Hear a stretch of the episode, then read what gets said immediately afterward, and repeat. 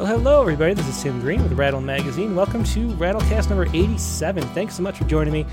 Before we begin, I should say that Rattle is a publication of the Rattle Foundation, a 501c3 nonprofit working to promote the practice of poetry.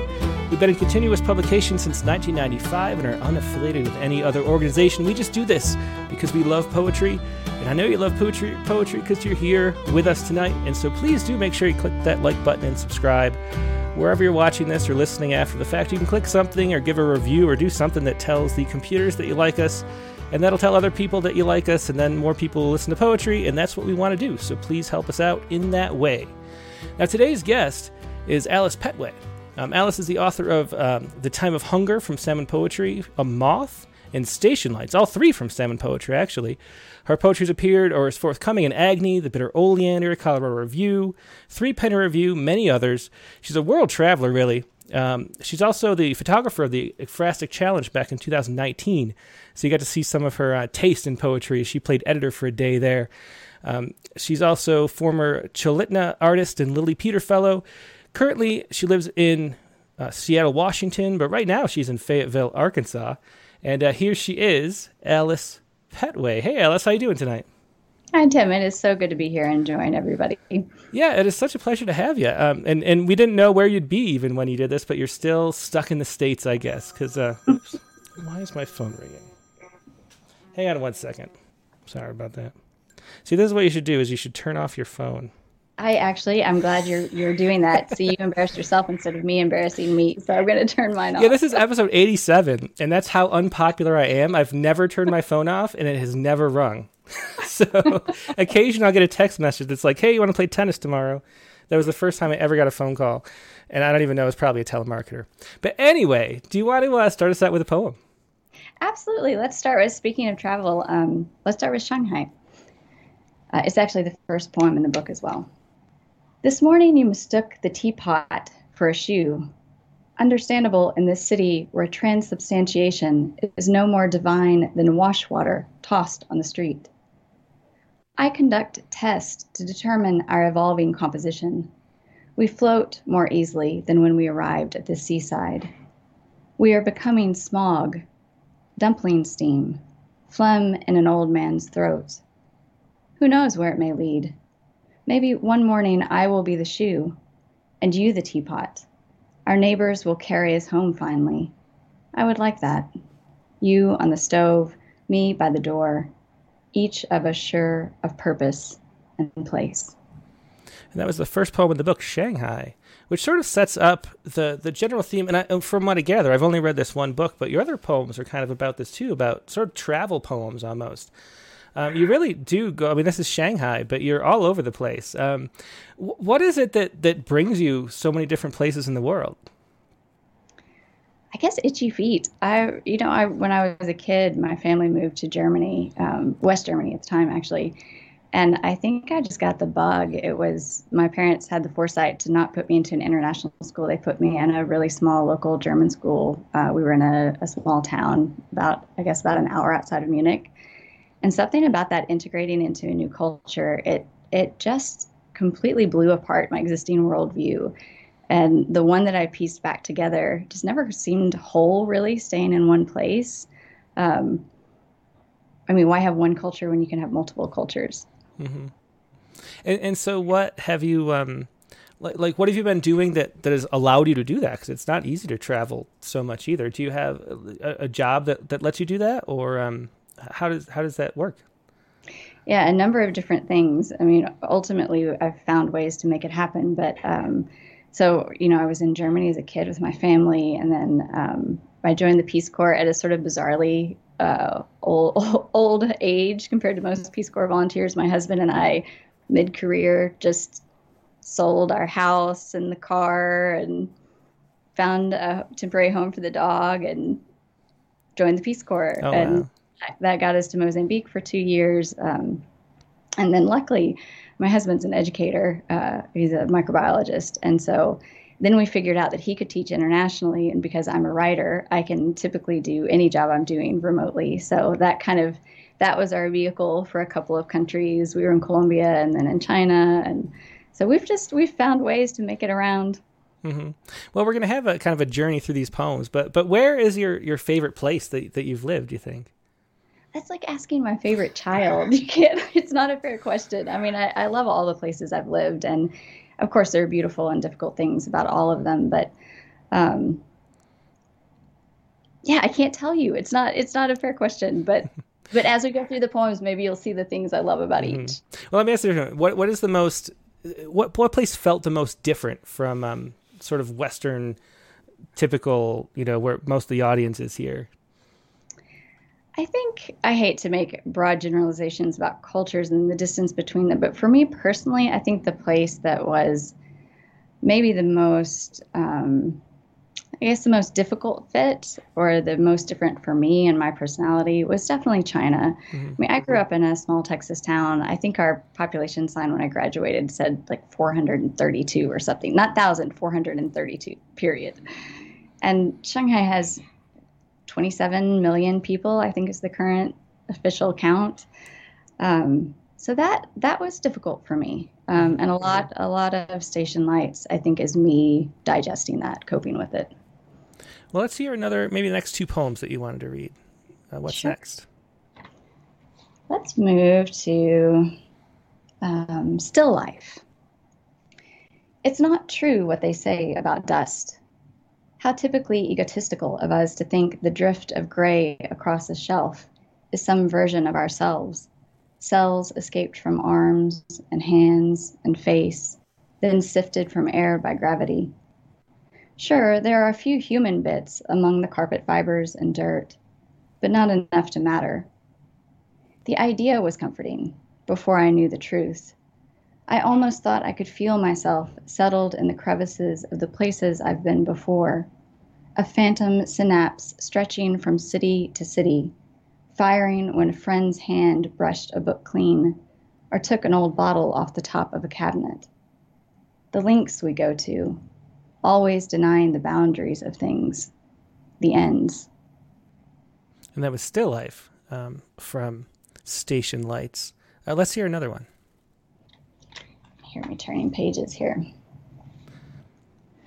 Um, I think I'm going to read Death Custom. And this, I actually wrote this while I was in Colombia. And a Colombian friend had told me about some of the, I guess, the old traditions about burying and the cemeteries that and I, I hope I haven't misunderstood this, you know, but this was from her her narrative. She said that they would not leave a body in the ground necessarily that they would after some amount of time eh, the family would be obligated to come and take it away um, and it just got it got me thinking about that. This and this poem is death custom. There's too much land here enough to store every last rotting bit as long as we like. In closer country, measures are taken, bones dug up after a few years, an emptying as natural as a weekend morning when the jam no longer fits on the shelf in the refrigerator. When you pull each tub out of its corner and pop the lid, examine the damage. The chill slows things down, but nothing stops the mold. Best to toss the whole mess in the trash, but even then the spores get away from you drifting along the hallway, demanding attention after the forgetting. They know they were worthy once of preservation. What is a grave if not a cabinet for the things we have let wait too long? That was Death Custom, again from Station Lights. Um, do you want to talk a little bit about about the metaphor um, that the you know the it's I think it's the last line in the book, right, or or maybe toward the end of the book that what the station lights are. But what are the station lights, and why did you choose that as the title? I think I chose that because I think all of the important things in life, or at least most of them, tend to happen between the big events. You know, it, it's not the wedding, it's the marriage, it's the it's not the graduation, it's what you learned. I mean, those those are the the ones we think of, right? It's not the funeral, it's all the things that happen before and after that. And I think that particularly for someone like me who's had a tendency to shift from from culture to culture um, those those big events become even more lost and blurred.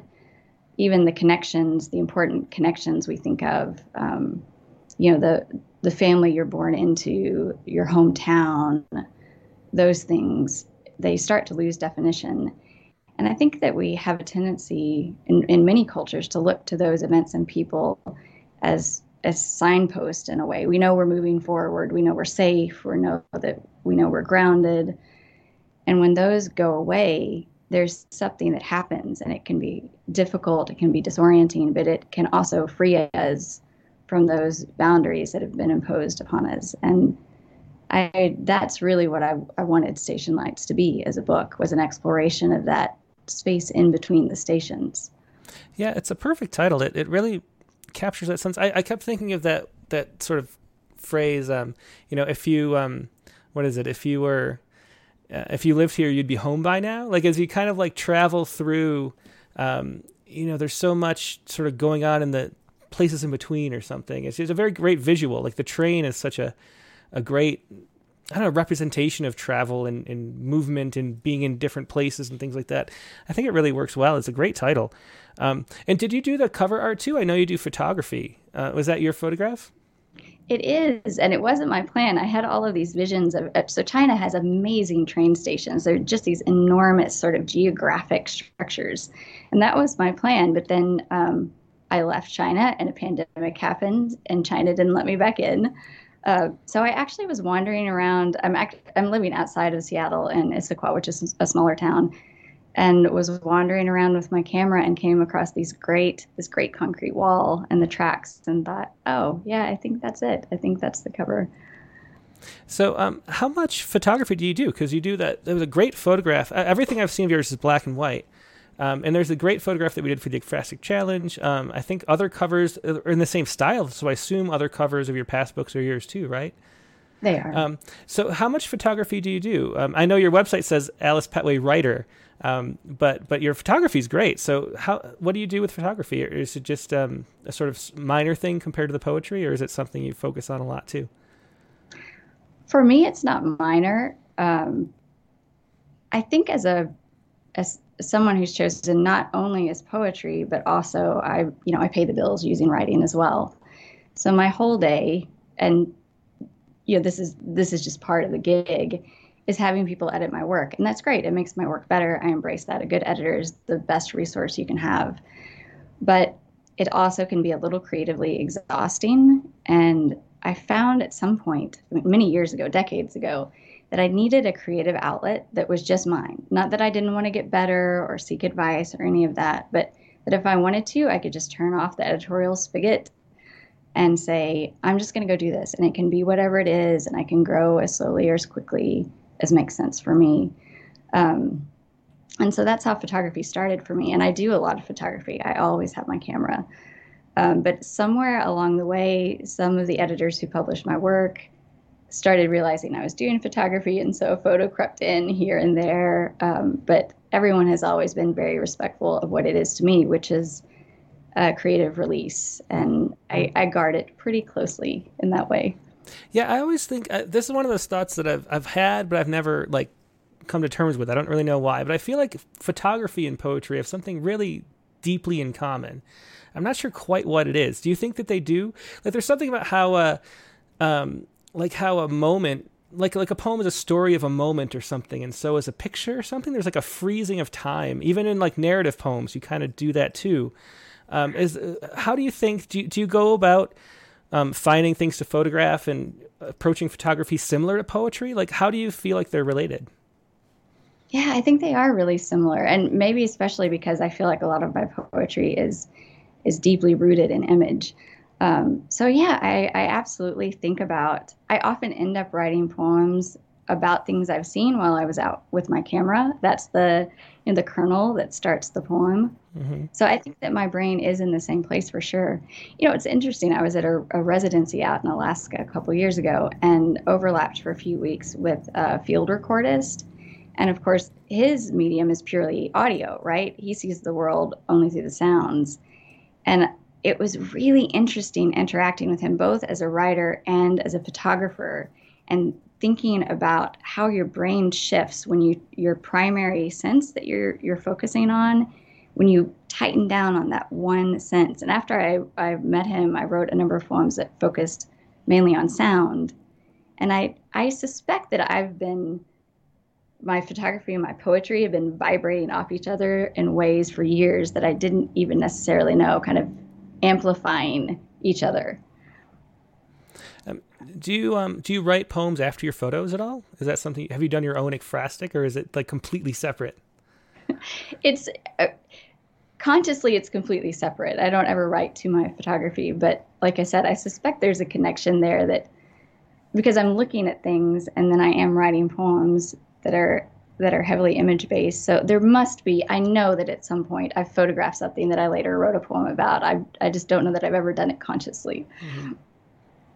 Well, uh, let's hear a couple more poems, but let me uh, let everyone know if you have any questions for Alice Pettway, make sure you leave them in the uh, chat windows. I'm watching YouTube and Facebook, but nothing else. So find YouTube or Facebook if you're going to leave a question, and I'll pass it along for Alice. Uh, do you want to read a couple more poems? Yeah, absolutely. Let me get through my stack here. This one is titled Stitched, and it's on page 22. Ah, thanks. I was looking. Twice around a finger, roll and pull, the quick way to tie a knot. Chicken heads, the old women called them if you rapped three times or four or rolled too far. A proper lady ties a slim twist or slides her thread between the layers of fabric, letting friction hold the line. I could never learn the trick of it, a future stitched together with no endpoint. Temptation for any stranger to yank, exposing bare cotton.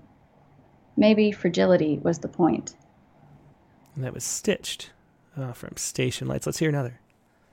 I'm going to read Bathhouse, and this is this is actually one of my favorite things about Shanghai and Asia in general. There's something so lovely about how people come together just as humans in bathhouses. All pretense gone. It's I miss it. I miss it a lot. Uh, and this one is titled Bathhouse.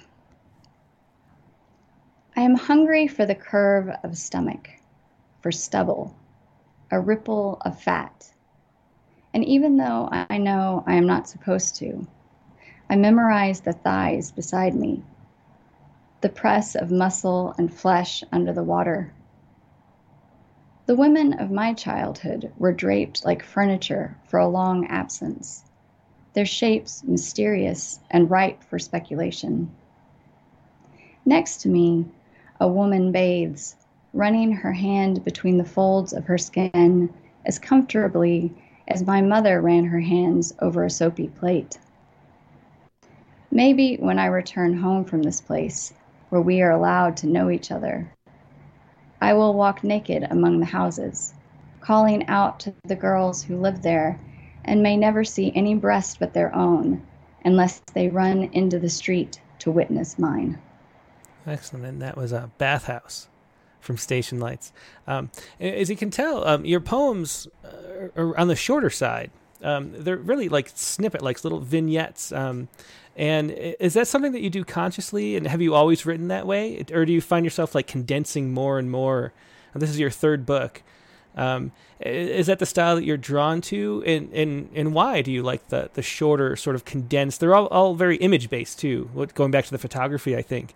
Um, mm-hmm. it, it, why, what do you think draws you to that style? Well, actually, uh, these are long poems for me.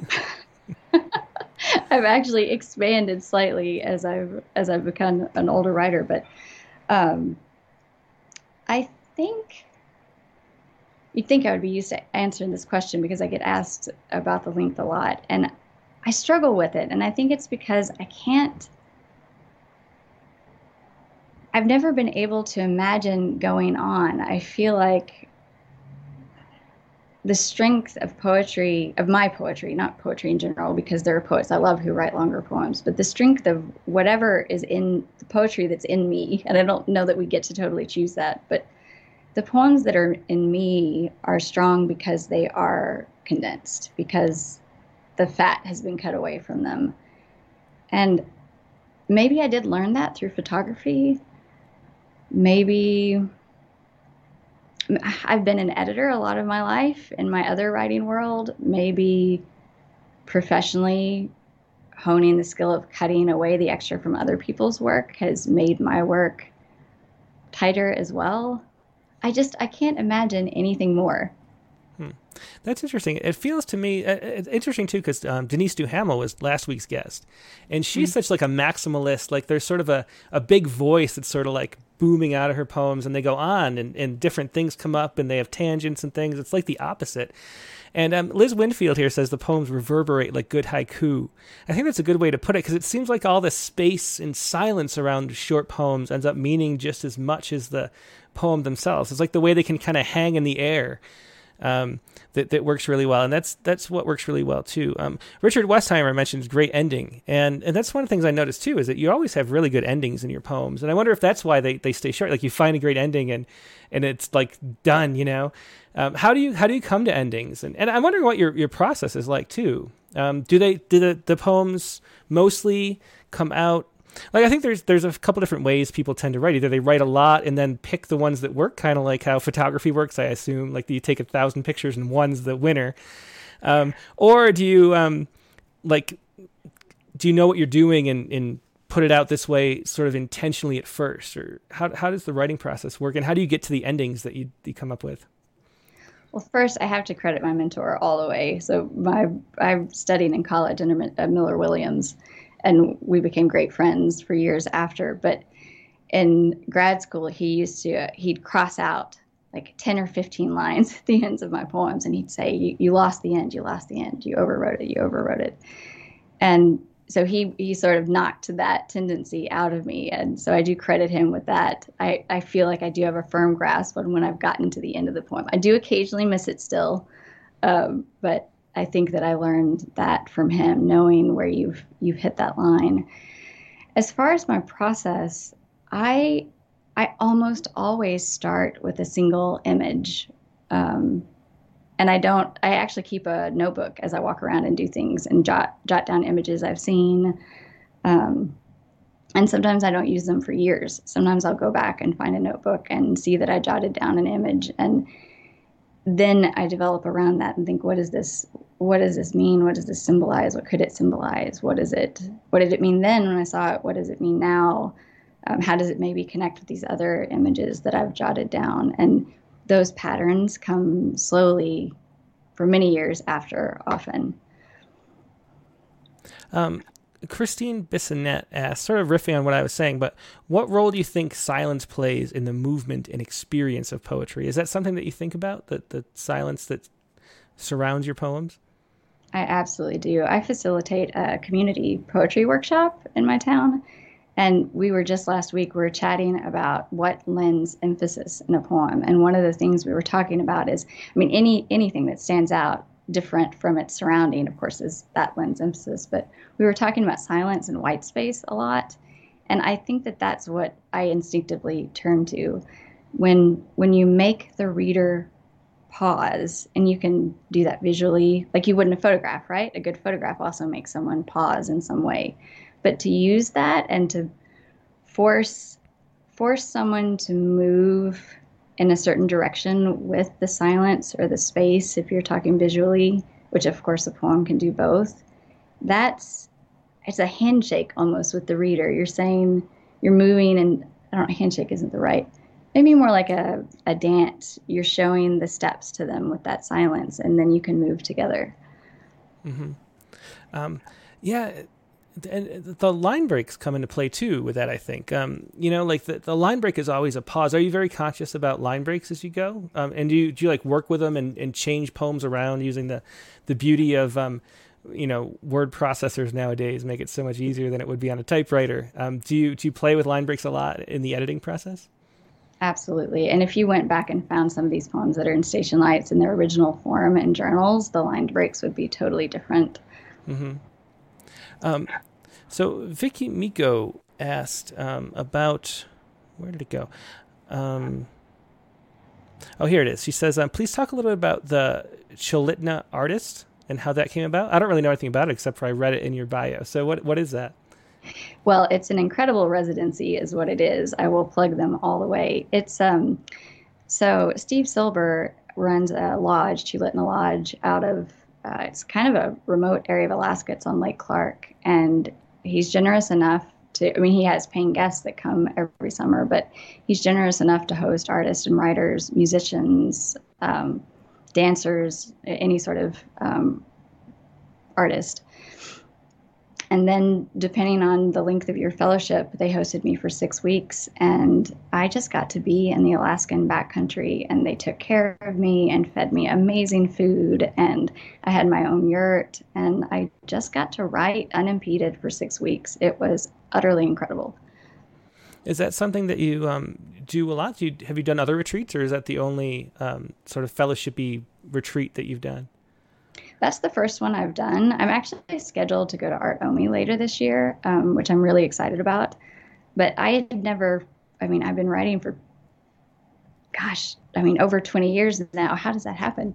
Um, and this is the first time I've done anything like that. And maybe it was, I, I also am really stimulated by writing in nature. And the Chulitna residency is, not only is it itself remote. The lodge is remote, but they were really supportive. I'm a, a pretty experienced outdoors woman, and they completely supported me going out on my own. So there would be, you know, a week at a time that I would just be out in the kayak with my backpack and a tent and, you know, wherever. And then I could come back in and have kind of a home base in the lodge. So it was fabulous. I, now I just want to do that over and over again. yeah, uh, Caitlin Bucksbaum, who's our, our local um, our Alaskan poet here wants to know where in Alaska it was. Uh, it was on Lake Clark. Mm-hmm. Which is where, like in the what near near what city or? Um. So, well, okay. I'm going to show some of my ignorance of Alaskan geography, but I flew in. I flew into Anchorage. I got on a really tiny bush plane, which mm-hmm. was thrilling and somewhat terrifying. We flew over the mountains west and then landed on, I think, the east side of Lake Clark, and then boated across to the lodge. So. Oh wow! Yeah, I've I've never been out there. Did you see like like bears and, and all sorts of nature? Uh, was it a uh, were you uh did you have any bear encounters i mean i'd be i'd be afraid of grizzlies did you have a gun with you no but i did stumble upon somebody who had a gun that i think we scared each other more than the oh, bears really? i don't know i watched that uh, that grizzly man documentary and ever since then i, I do not want to be around those grizzly bears we actually got we got stuck in the sauna. There was this amazing little uh, wood burning sauna, and there was a window so you could see the lake. But uh, it was a brown bear, not a grizzly, but a brown bear came and just parked himself outside of the sauna, so we couldn't leave. Uh, we got really warm. I think he maybe was trying to cook us. I'm not. Um, yeah, Caitlin. Caitlin says uh, that she's never even heard of that workshop, which is just there's just so many like opportunities. Uh, maybe maybe it'd be helpful to um, let everyone know how you found it, because there's so many you know opportunities that we just have no idea about. Um, did how did you was it word of mouth? Did you were you looking for reg- residencies? How did you how did you find it? I was looking. I needed to get out of the city. I knew that it was my writing had hit kind of a wall being there, and so I was looking essentially for the most remote thing I could find. And so I was doing some pretty specific research. Um, but they do have a website, and and I I think that would be my advice: is just go out and figure out what you want, and probably exist somewhere in the world. Yeah, yeah. Um, let's see. Um, uh, so Warren, to get back to the poem sort of topic, uh, Warren Nedvornik says, um, "Do you find yourself favoring certain poetic forms depending on which city you're writing in or about? Does, how does the place influence what you're writing, other than just the imagery and the scenes that you're witnessing? Is there a way that it changes the voice too, or the or the form?" Yeah, absolutely. I don't know so much form. That's interesting. I'll have to think on that. I know that because I've picked up languages along along the way, some more proficiently than others, but I think the structures of languages definitely have changed how I write in English. Um, syntactically, the sounds, even the cadence of how people speak day to day on the street, that has definitely affected my poetry. Mm-hmm. And, and how many, what languages do you speak? Uh, yeah, some of these I hesitate to say I speak them. These these are languages I have functioned at some level in on a day to day basis. Um, my Spanish and Portuguese are probably strongest. I spoke German fluently as a kid, but have lost and regained it a number of times as an adult. Um, I would say my Mandarin is probably like a respectful three year old. I'm going to give give myself that level. Um, I speak a little bit of Market Shitswa from my time in Mozambique that's yeah, I think that's it. Answer that. Well, that's that's pretty impressive. Um, let's hear a couple more poems. Uh, what did you want to read next? Let's go to defense mechanism, and that's page twenty-six. Yeah, thanks. In the cold months, my hands reach for warmth.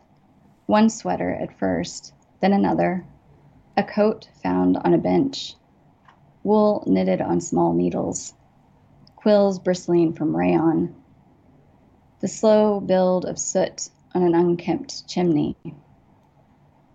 The thaw comes later each year, and the zippers are more stubborn. Last August, I bathed in my own heat until an old woman in the metro yanked at my sleeve. Coward, she said. And I was ashamed, but also frightened, and could not bring myself to strip down there in the lights and the rush of an incoming train. That was defense mechanism. Um, let's do another. Um, let's do hesitation. And this is on page 43. Some mornings I dream again and again that I have woken. I wear a sweater or shower with a blouse dangling from the rod, wrinkles disappearing in the steam. The anxiety of choice played out in the back and forth of my eyes behind their lids. Rabbits in the brush, knowing they are seen. Imagination leaping down the path or into the burrow. No decision wholly justifiable. I've made a habit of forgetting the spoon in my hand, being startled by boiling water. It's my mouth. It is still chewing past lives. First milk squeezed from coconut, cheese melted in chocolate, scraped across toast. My tongue is stubborn, even after the alarm clock of jet engines and customs agents. It does not wake up. I stand sleeping in the kitchen with it, waiting to discover which sequence I am in, which pan I should be stirring. My father hit a deer on Highway 71 last winter.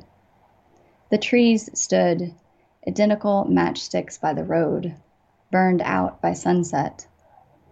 He said she didn't even twitch. I don't believe it any more than I believe it was the headlights that hypnotized her. In the dark, all choices look the same. She was just waiting for the light. That was Hesitation from Station Lights, Alice Pettway's newest book, which is just about to come out. I don't think it's officially released yet, but it's available for pre order. Um, so check it out at alicepettway.com for a, for a pre-order copy of this book. Um, talk a little bit about um, how has um, just being such a traveler affected your your ability to promote and, and write and you know because because you write the poems and you make a book and then you have to sort of market it and figure out what to do with it after that. Um, a lot of poets have you know boxes of books in their garage that they're trying to get rid of, uh, but obviously you, if you're moving around all the time, can't do that. Um, do you do do you get to do a lot of readings as you travel? Um, how does how does being a traveling sort of nomadish type person um, affect your ability to to be a poet in, in the sort of capacity of, of a poet's like life? It, it makes it a little strange sometimes, but it also is, is wonderful because I think that just because I'm spoiler alert, poets don't make a lot of money. so nobody's paying for extravagant, you know, author tours for us. We're not, you know, like staying in five star hotels and doing, you know, book readings around the country, you know, wherever we live. But what traveling in other parts of my life has done is it's allowed me to interact with readers in lots of places that I never ever would have otherwise. And that too has deeply affected my work because I get to hear from people and have conversations with people about poetry that I wouldn't otherwise. Um, like I was uh, I had a hundred and I think a 115 uh, Korean middle school kids in the Zoom call a couple of weeks ago, and uh, in a few weeks I'm I'm meeting with um, a class at Carnegie Mellon Africa, and so these are places and people that I, I know because of my travels, and I probably would never read for those people and have conversations with those people if it weren't for that no what did you say nomadish part of my life yeah. And you just, I think I saw on your website that you just did a reading um, in Fayetteville, and, that's one of the reasons why you're in the area, uh, right? Um, at the library there. I, well, this year has been strange. Um, I do. I so I am going to do a reading at the mm-hmm. Fayetteville Public Library, but it, it will be remote, and it was planned long before I ever knew I would be able to come home, thanks to the vaccines coming out. So, weirdly, I will be a few blocks away doing a reading in the same town that I intended to do from a different city. So, hello. Yeah, that's what I was going to ask about. I was, uh, you know, I saw that on the calendar, and I was like, how is that? Like, you're in Fayetteville. and mm-hmm. are they going to have? I was wondering if they were going to have it outside or anything. So you just haven't been able to do any readings in the last year, right? No. But your your husband is back in China, and I think you got separated, um, you know, because of the the pandemic. Um, what is it like for him there? Because we talked to Anthony Tao um, a couple weeks ago, and he said it was like wide open, and they have like open mic nights, and he's a mm-hmm. musician too, and they have band. You know, it's just. Do do you feel like jealous that he's there and gets to be a little bit more free? there is a little bit of jealousy. So my husband's also a musician, and yeah, he's doing gigs every weekend. I mean, he's doing two, three gigs a week, and it's totally normal and open. Um, yeah, so he's there, and I'm here, and it it was just a weird year. I actually came to Seattle on what was supposed to be a three week work trip, business trip, and then ended up living out of a suitcase. Well, essentially until now. I still have a I have not been back to my apartment in Shanghai, and I probably won't be because my husband's coming back to the U.S. So I'll never see that apartment again, probably. oh wow, yeah. How, how, did you did you like find a place to stay? Was it really hard? Were you like sort of stuck in and having trouble at first? No, well, luckily I had family that I was staying with for the work trip, but um, it, yeah, it was a bit of an odd thing. Before I left China, I had I had just seen something about this virus. Nobody knew what it was, and um, I had actually posted about it on social media before I left, and had worn a mask. It wasn't really taking off yet, but there was just kind of this peripheral knowledge of it in China. And got to Seattle, and then when it hit in the U.S., uh, I mean, complications. But my husband did get to me at that point, and we said, "This is about to hit hard," and we got an apartment and got furniture, ran around, bought a garage sale, did all this, and then we were locked down like a week and a half later. So it happened fast. I mean, yeah. forever. Yeah, yeah. What a crazy year it's been for for sure. Um, can you talk a little bit about what your um, your your writing work is like outside of poetry? What is it that you do, and and do you find ways to put get poetry in there, or is it totally separate? I actually have um we have an intern at this um art center that I'm um, part of on the board, for the first time. And i thought oh well i'm a writer. I can help you know do articles and press releases and stuff. And i just i don't know. The um the the writing is so different from creative writing it seems to me. I don't even know what advice to give I, am finding. Um, how, how, do you um, like, what is it that you do exactly? And, and do you find any poetry in it? Or is it like just another thing that happens to be involved with words no, it's funny you say, What do I do? And probably if you named a thing that involves words, probably I have done it at some point in my career because I was determined that I was going to make a living writing. And I have done that in a lot of different and strange ways over the years sometimes. But now I've done everything from um, advocacy journalism. I've written a lot about reproductive rights policy, and that's really close to my heart. Um, I've worked in marketing, I've worked in publishing, I've and yeah, I always sneak poetry in. Always, there is a way to get it in. Like it will be in there somewhere. Um, but that writing also comes back and affects my poetry in surprising and sometimes really delightful ways. I think because it makes you it makes you think about words in a different way and use them because the purposes are so different. I think that it um,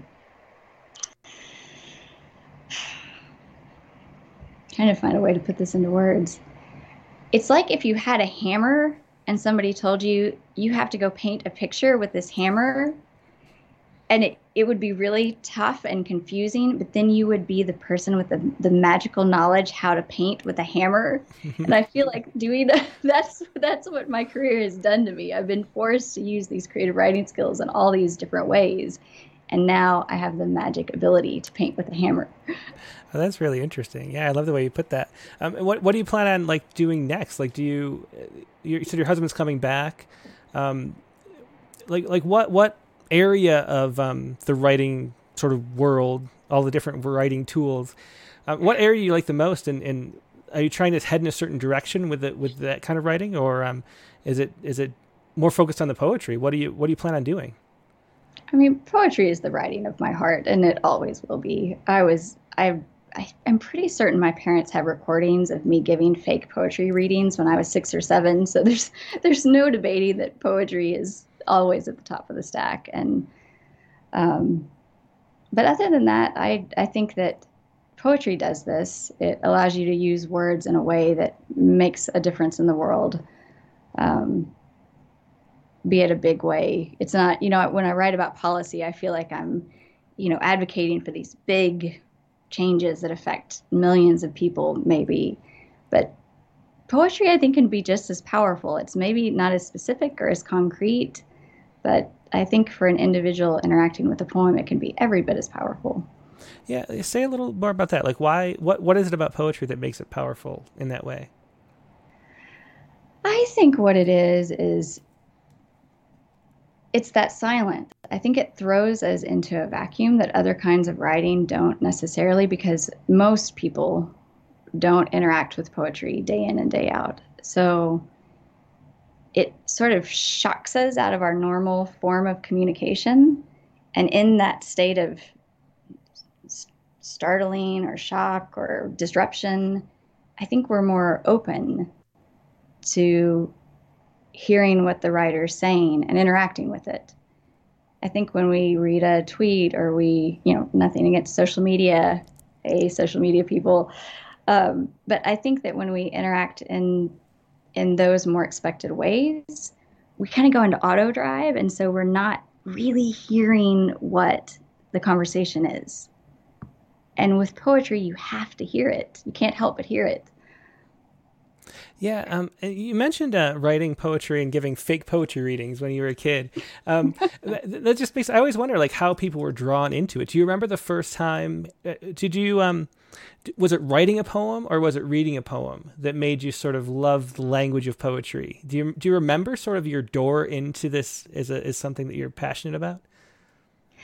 I definitely remember my conscious door into it. I of course, I don't remember this, but I understand that my, my mother actually read poetry to me even while she was pregnant. She started reading poetry to me. So uh, maybe I'm a result of that. But I do remember I had this poetry collection for children. And I would stay up at night. I would stay awake and read it. I traced all the illustrations. I hand copied out all the poems.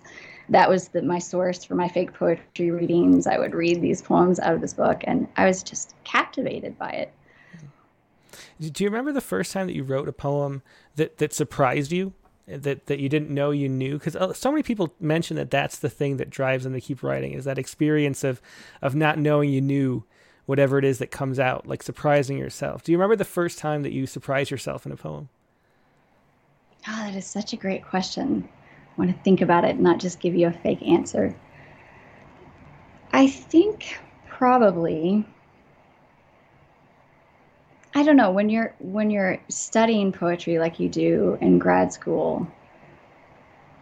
That surprise, I mean, that's important in your learning and all that, but I don't know that there's that sense of surprise necessarily because you're so consciously trying things out. So it's probably after that. I'm going to say it was probably the first time a poem deeply surprised me. I lost two people really important to me um, between my first and second book, and Moth is is largely about those losses. And some of those poems, as I wrote them, the there were things about my grief that I did not understand until the poems were on the page. Mm-hmm. And did you think um, the poems like helped you get through that that grief? Was it part of the healing process? Yeah, I think they did. Um, they certainly made it more intense for a little, a little while. My husband accused me of writing a death book. yeah. But ultimately, yes, I think they did. Yeah, it seems to me that, that the main thing that poetry does is that, that they help make sense of the world. And, and that's kind of what what grief is and what a lot of emotions are is trying to make sense of what you've been through.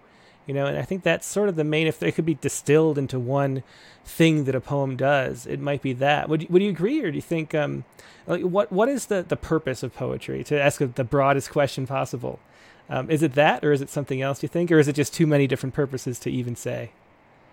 It's probably different for every poet, and probably different for every reader as well. I would say, but uh, maybe maybe I can tackle more effectively what it is for me. I think for me, it is. It's a way of understanding the world and it's a way of kind of throwing that uh, understanding the world but then broadcasting that back out to readers almost as a a check or a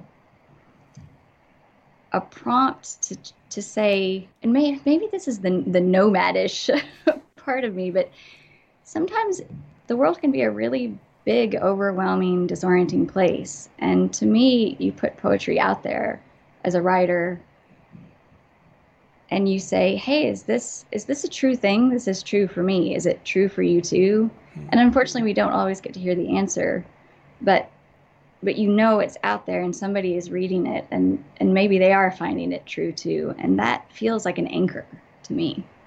Yeah that's a really interesting way to put it. Um, and, and i think um you know i hate small talk. You know like like just talking to people if you see them like i know it's friendly and it's what you're supposed to do but it bores the hell out of me. And and when you when you put it like that it kind of seems like poetry is the opposite of small talk. It's like like get to the big stuff. You know get mm-hmm. to the interesting important things like what makes you you and and how does that relate to what makes me me? And there's this whole like really intimate um, process that goes on with it that that yeah I, I liked how you put that. Um, of switch gears a little bit but carlton johnson asks um, he says i love the images in your poems. Thank you for sharing them tonight. I was curious as we are in the national poetry month what were your poetic influences? You already mentioned miller williams uh, but besides for, for miller who else is your poetic influences well, the list is way too long to even go there, but I'm I'm going to admit something I do before I give a reading. I always jot down a list of what I've been reading lately because one, I get nervous on screen and then I can't even think of my own name, let alone anyone else's. But also, I think when I think about who has influenced me, you know, of course, they're, you know, your mentor, that's always huge, right? And of course, I mentioned Miller first, but as I change and evolve as a writer, I'm every writer I interact with is influencing me, and I interact with different poets every day. Luckily, um, you know, not in person, but we all get to do that as readers, and I'm a reader too. Um, the ones I've been reading lately, I, I there was a really great poem. It wasn't in the most recent uh, Threepenny Review. I, I couldn't tell you the issue, but there was a poem, Kin, by Adam Chile. I might mispronounce his name. I think Chiles um, that really struck me, and I keep going back to that one lately. And um, Matt Rasmussen's uh, Black Aperture, that's one that really has hooked me in with its imagery. Uh, Danusha Laméris, which I think you spoke to her recently, right? Yeah, she was on about a year ago. She's great. Yeah, her uh, what was that? I can't remember the name. I see the picture in my head though. It's a great cover too. She's a great. Yeah, poet, yeah. Maybe the moons of autumn. Was that what you were talking to her about? I can't no, remember. No, it was the more recent one. Yeah. Yeah, it's like purpley on the cover. I, I don't know. I can't remember. It's great though. It's episode like maybe fifty-ish or something. If anybody wants to go back. Yeah, um, but it, there's a whole list, and I think that there's there's something you can take away from any poem, and I try to expose myself to as many as I can. Um, and and what would your um, advice be for somebody who's sort of starting out in poetry? Like like how would you? Uh, I don't think you haven't you haven't taught right. Um, you haven't had students. I taught while I was getting my MFA. Ah, okay. So so what would your advice to a student be? I think I think the first thing you have to do is find not necessarily find what you want to say because i think you don't find that ever. I'm still looking for that. You know every poem is a search for that. But more find the way that you are most comfortable saying everything because whatever that mode is whatever that groove you can settle into the way you use words if you can find that base you can grow from it you can change it you can play from you can play with it. But like I said, I can't imagine writing a long poem. I know that about myself. Mm-hmm. And my poems will change and they'll be different in five years and 10 years, but I don't think I'm ever going to write a 20 page poem. That's just not how I interact with words. And so when you start to know those things about yourself, I think you you narrow the scope of what you're juggling and you can really get down to figuring out what you want the poem to be. Mm-hmm. Um, well, Bonfire Opera was uh, was Danusha Laméris's book. I just kept thinking it was a great title, and I, all I could think of was great title, great title. What was it? um, anyway, do you want to? There's run up on time. Do you want to finish up with two last poems um, since they're sort of on the shorter end? I thought maybe instead of one, we do two. Absolutely. Um, I'm going to go to to the man who practices an old keyboard two floors up, and that's on page 47. Let's pretend electricity doesn't come into it. That the only current driving your notes is the rush of impulse across synapse, down the dark tunnels of your fingers onto the white expanse of key, moth skittering across frozen pane. That the imagined tilt of hammer into string is the buzz of wings catching themselves against air. The arpeggio you practiced Thursday unwound one beat at a time, like the socks the downstairs neighbor hangs on his line, but wetter. Drops falling fatter and faster until I peered out at the city from behind a waterfall of sound, the weight of it vibrating the concrete around me. I listen for your mistakes, collect them. I kept the sixth you wedged into the coda this morning ugly, and comforting. Excellent poem. And that was uh, the man to the man who practices an old keyboard two floors up. I don't write long poems, but sometimes I write long titles. well, you get a lot in that title. Uh, where was it that, that that man was practicing? Which, which city was that in? That was Shanghai, also, uh-huh. and he uh-huh. did every every. Yeah, I guess every day, pretty much. Yeah, that's that's nice. Um, uh, okay, one last poem to close it out. Okay. Well, since we're closing out, I'm going to end with subtraction. Oh, and that is page 61. Five apples. A stranger takes one. There are four. I eat them. Or maybe the freeze comes late after the buds, and the branches hang heavy and bare as my hand reaching for the coffee I forgot I had given up. Wine still in its bottle, a mind beating blankly against its shell. Bare is the road that ends at my hometown, the accent that has finally released my tongue and lips into vagrancy. I have three memories. Time takes two. There is one, but it isn't worth keeping. I forget. Then there is a white space where I am meant to write an answer. Excellent. That was the subtraction from Station Lights, the newest book, hot off the presses by Alice Pettway. Um, what do you have in the works? Do you have um, more poems coming up? Is this, or is this, um, like, is there another book sort of in the works, or um, is this, is this sort of, are you taking taking a break after you put this one together? No, actually, um, while I was in Alaska at Chulitna, I wrote an entire new manuscript in Homestead, um, which oh, was in yeah. Rattle, that manuscript. So it's uh, no big official announcement yet, but it is. I'm working toward getting that out to folks. Excellent. Well, everybody can look forward to that. And thanks so much for sharing these poems and talking to us today, Alice. Thanks so much for having me, Tim. Yeah, my pleasure. Have a good night. Night. Bye. Yes, yeah, so that was Alice Pettway. And uh, her newest book, which I think I have to put, I don't have the cover except for right here. Uh, but Alice's book is uh, the cover there is Station Lights. That's her photography. All of her books are from Salmon Poetry. Uh, and this is the newest one, Station Lights. Moth is the most recent. Before that, you can find Alice's work at uh, her website, which is alicepettway.com. That's A L I C E P E T T W A Y.com. And um, it's just a pleasure talking to Alice today. So, so glad uh, you could join us for this. Now, we're going to be moving on to the open mics. Um, and so, let me tell you how it all works really quickly. If you would like to participate, I'll put the numbers up on screen. Um, so, first thing you do is email the poem you want to share or a link to it if it's published online to openmic at rattle.com. That's openmic at rattle.com. So, do that right now. And uh, that's the first thing you do. And then we can show the poem as you read it, like we always do, like we were just doing with Alice's work. Um, and then you can pick one or the other. Don't do both, just one or the other, because otherwise I'll call you twice, and that's confusing. Um, but send me a chat message to Rattle Poetry, all one word, over Skype if you would like to join in that way. Um, that's how you do it on video. And uh, just say hi. I'll say hi back. Then I'll call you when it's your turn. The other option is to call by phone 818 850 7727. That's 818 850 7727. Just let it ring a few times and hang up. And then I will call you back when the time is right. Um, now we're going to take a quick break. I'll let you know who the next week's guest is. I'm going to stretch my legs, get the uh, open mic situated, give you a little time to send your poems in. Um, the prompt this week was to write. It was based on uh, Denise Duhamel's suggestion to write a letter poem to a abstract concept. And that was the, the prompt for this week. If you'd like to participate in that, but you can share anything on the open lines.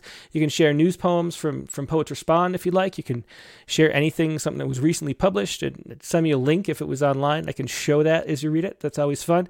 So, whatever you'd like to share, please get it ready now. Send it on over. Give me a call, and we will get to you in just a minute. Now, next week's guest on the Rattlecast is going to be um, Kim Addonizio, and she has a brand new book out. Um, her new book is Now We're Getting Somewhere. And of course, um, Kim Addonizio was the feature of Rattle number 67. It was an experimental issue we did. I, would like to do more, where we looked at Kim. Uh, we did an interview with Kim, and then we did her students because she does a lot of uh, private workshops um, out of her house for years. She's done that, so she has a lot of students, a whole lineage. And we um, put to ish- together an issue tribute to the students of Kim Addonizio, and then an issue issue with Kim Addonizio. She's one of my favorite poets. Uh, I just love the Philosophers Club. is probably one of my favorite books, and then she just keeps getting better as the books come out. That is Kim Addonizio, Rattlecast number 88, Tuesday, April 13th. Same time as always, right here. Uh, I'm just going to give uh, give me like 30 seconds. I'll be right back after I stretch and get some stuff set up. Okay.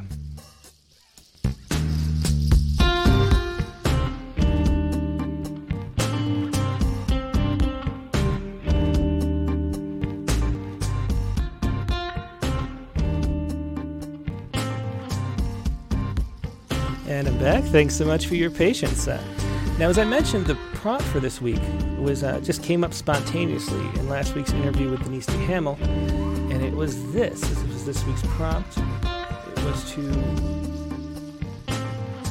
write a letter poem to an abstract concept. This is prompt. Write a letter poem to an abstract concept. Now, this is one of those weeks where um, I have very little time, so I, I made a micro poem um, this is the week where I have to get the uh, summer issue and chapbook ready. We're also trying to pick the winners of the um, Rattle Chapbook Prize. So the next three chapbooks that we're going to have coming out starting in the fall, uh, we have it narrowed down to like 50 or so. And reading these books over and over again, trying to figure out which are our three favorite. Um, you know, Megan's been doing a lot of reading, and, and I've been doing this. And then we're going to switch. I don't know. It's just exhausting. So, very short poems this week, but uh, this is my poem to an abstract concept and uh, it is right here. Dear cognitive dissonance, it's not that I don't see you there, over my shoulder, everywhere. It's not that I don't. Oh, hey, I even have a typo in there. It's not that I don't see you there, over my shoulder, everywhere. It's not that I don't see you're the glue that makes this thought seem true. I just don't care. That is my typo poem of the day uh, Dear Cognitive Dissonance. And um, here was uh, Megan's poem, Dear Success. Dear Success, you were a pirate and a queen. Then you were a movie star. You were the size tag on my jeans. You were the sultry stranger at the bar. You were my name in a book. You were nodding in Oprah's chair. You were a song with a catchy hook. You were cool, but you didn't care. Now you're the warm of an April day.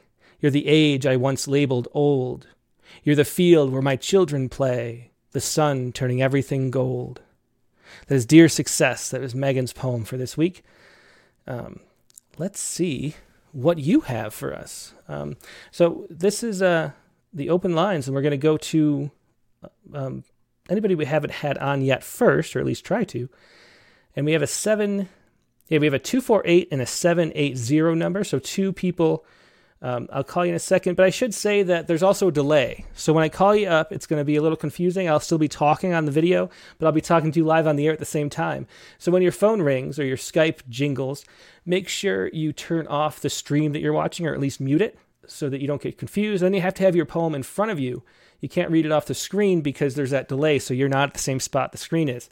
So have the poem with you, ready to read, and uh, turn off your live stream um, when I call you. Just talk on the phone. But let's call up. Um, let's do a, a, veteran. Then we'll do uh, two new callers, and then we'll uh, get in order from there. Let's call up um, Caitlin Bucksbaum first, since we talked about her from Alaska. See what Caitlin's got for us tonight. Hello. Hey, hey, Caitlin, how you doing? Had you playing on the TV, and my headphones weren't plugged in, and then it started picking it up on my phone, and whew, that, that is a lot so, of technology. That is so cool, but also a little weird to think that, that my face is on a TV screen somewhere. For some reason, a computer screen doesn't seem as like awkward or something than a TV. Um, that's cool that you can have internet on your TV, though.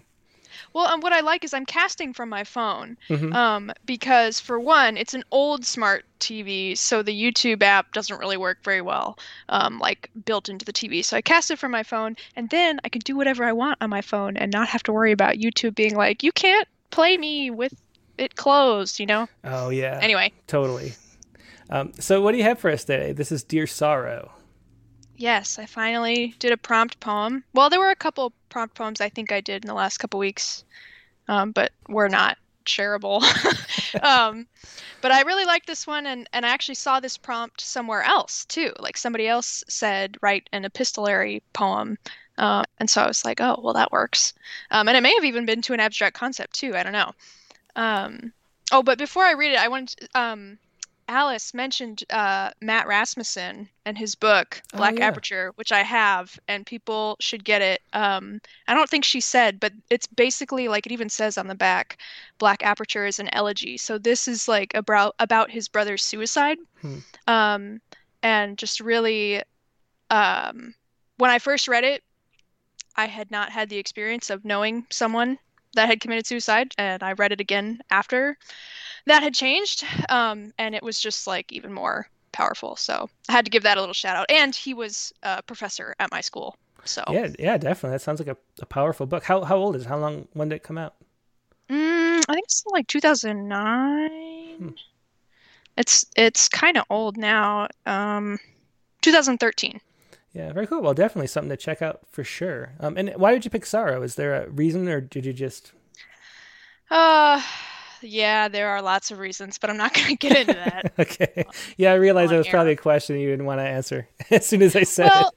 But, but uh, you'll get some stuff from the poem too, like mm-hmm. general things that I think other people can relate to. Okay, perfect. Well, let's hear it whenever you're ready. Okay. Dear Sorrow. What makes you so poetic that the hand of a body overcome by you would continue to immortalize your name in the ink of grief on the skin of pages that clothes us poets? Is it the sound of you in our mouths, rounding our lips with your letters, or the indigo sky of your association? Blanketing the light of our cold, naked poems, plagued with understanding. I cannot believe you will ever leave us, clung as you are to our curves, a beautiful, permanent shadow cast on the poetry of our bones. Excellent. That was Dear Sorrow by Caitlin Bucksbaum. And I, I, was thinking about it, looking at the Denise's poems and um, and this too. And there's something about the there's an intimacy to writing a letter to something, and then you know what it's about, kind of from the title. It's a really good prompt. I like it. Yeah, I think so too. Um, and if you want to scroll down real fast, once again, I put it the same poem in two forms. Page to that document. Mm-hmm. Yeah, we see it um, here. I don't know which one I like better. Which one do you like better? Uh, you know, I'm always going to say that I like the traditional poem better. I like the be able to Okay. the, the pace. Um, you know, the way that the line paces the speech is something that I always appreciate. Occasionally, like a, like different forms do different things, but in most cases, I just like a, a traditional like slow down and focus on the the sounds. You know, that's that's kind of what line mm-hmm. does. So I do remember you saying that now, but the reason that I ask is because, you know, you're writing a letter, so I felt like maybe it should look more like a letter, but yeah, I don't know. People can weigh in on that. Yeah, it's if they want. interesting. I don't know. I yeah, I wonder. It, it, to me, it makes me re- want to read faster and and not enjoy Yeah. the sounds. I don't know, but you never know like what is your own weird quirks or if that's like a universal Yeah. thing. Like I Yeah. try to um you know try to figure it out because I listen to people read too, and I think it's kind of universal that you read it faster and don't have as much sound you know attention to sound when it's the lines are longer. I, I think that's how it just. I think that's pretty universal. But anyway, yeah, cool to see Okay, that. well, Thank- thanks. yeah. well, thanks, Caitlin. Always good to see you. yeah, you too. Yep. Bye. Bye. That was Kate, Caitlin Bucksbaum with uh, Dear Sorrow. Let's call up. Let's do these uh, two new phone numbers. We see who that is. We have a seven eight zero, who I'm calling right now, and there are a few people in here that it could be. Let's see. How's going? Yeah. Hey, this is Tim with Red, and you're live on air. Who am I talking to? This is Guy Chambers here. Hey, guy. Good. Great to uh, have you on for the first time. So, what did you uh, write about this week? I wrote about uh, like uh, about, I call it Nighthawks. Like I said, I like to read the poem first and then get down to the end. Uh huh. What what I'm really talking about here. And actually, uh, we're supposed to put a deer Nighthawks, and that. So, so I'm going to read this poem here and uh, see what everybody thinks of it. Okay, cool. Well, thanks for sharing this. Go ahead. Okay, it's uh, supposed to be said, Dear Nighthawks, beast of the feathered tribe, prowler of the witching hour, sleep behind the sun eyes, awaken in the dust, take flight to steal away the harvest moon. Electrify the urban sorcery, casting silhouettes over the neon hoodoos, stimulating stalker, lead of its kind, beady eyes, wings that reign over the stars, overtaken by the night, bearing the palm to the to seize the highland, perch high above the nightlife, then be knighted as the king of the nighthawks. Interesting. So this is a, uh, written as uh, what we want to do is uh, written like for people who sleep all day and go out partying all night. So that's what it's all about. So uh, it came up with the Nighthawks and then the, like with the hawk and all that, just to add into it. Because basically, like the neon hoodoos, it just hit right on the spot. Says, yeah, and like a lot of people do, they go out partying all night and say, hey, I'm king of the night here. I'm biggest party. So that's what was all written about there. yeah, well, I like it. That that's me too. I, I'm a kind of a nighthawk too. Although my partying is sitting around reading books and watching Mets games. but yeah. oh, that's good. Yeah, like I say, I'm glad on. This is my first time on here. Like I said, we listened last week to say try to get on there and and I listened to all these great poets and all that. I said like I got a couple books published out too and everything else. So, but I want to get somewhere else. Like it's hard to go anywhere find places to read right now because everything's shut down. So I'm going to uh, uh, places like this, you know, Zoom or whatever, not just just to talk to people, see other people's work and everything else about. So I'm glad you got me on the show here. I sure appreciate it. yeah, a lot of fun, guy. Where where are you calling from? I forgot to ask. Oh yeah, I'm up here. Uh, I live outside Edmonton, Alberta, Canada. Ah, yeah, I thought I heard the the Canada in the voice there. Yeah, and then the Yeah, yeah.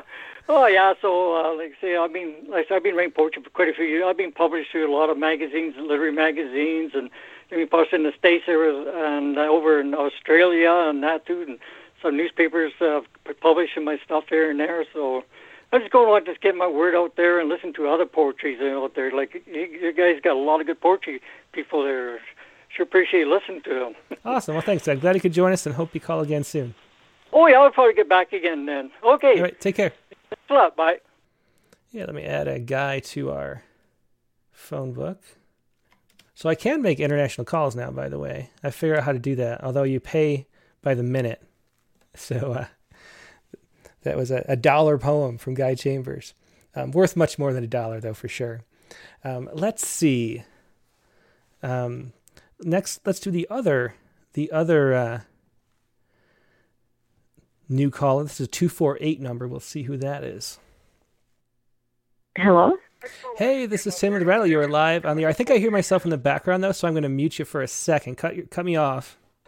Okay, so who am I talking to? My name is Penny Hackett Evans. Hey, so glad you could call in. And uh, did you send me? I'm looking for. Uh, I did. Dear memory. Ah, okay. Here we go. I got it. Um, and is there anything you'd like to say about it? Well, where are you calling from? First of all, I should ask. Uh, Walnut Creek, California. Oh, excellent. Not too far away from me. And uh, and is there anything you want to say about this poem before you read? Well, I just so enjoyed Denise Duhamel last week, and uh, of course, this is definitely based on her poem, "Dear Memory." Uh, it was just uh, I had fun writing it, and I, I loved hearing hers. Excellent. Well, I have it up, so go ahead whenever you're ready.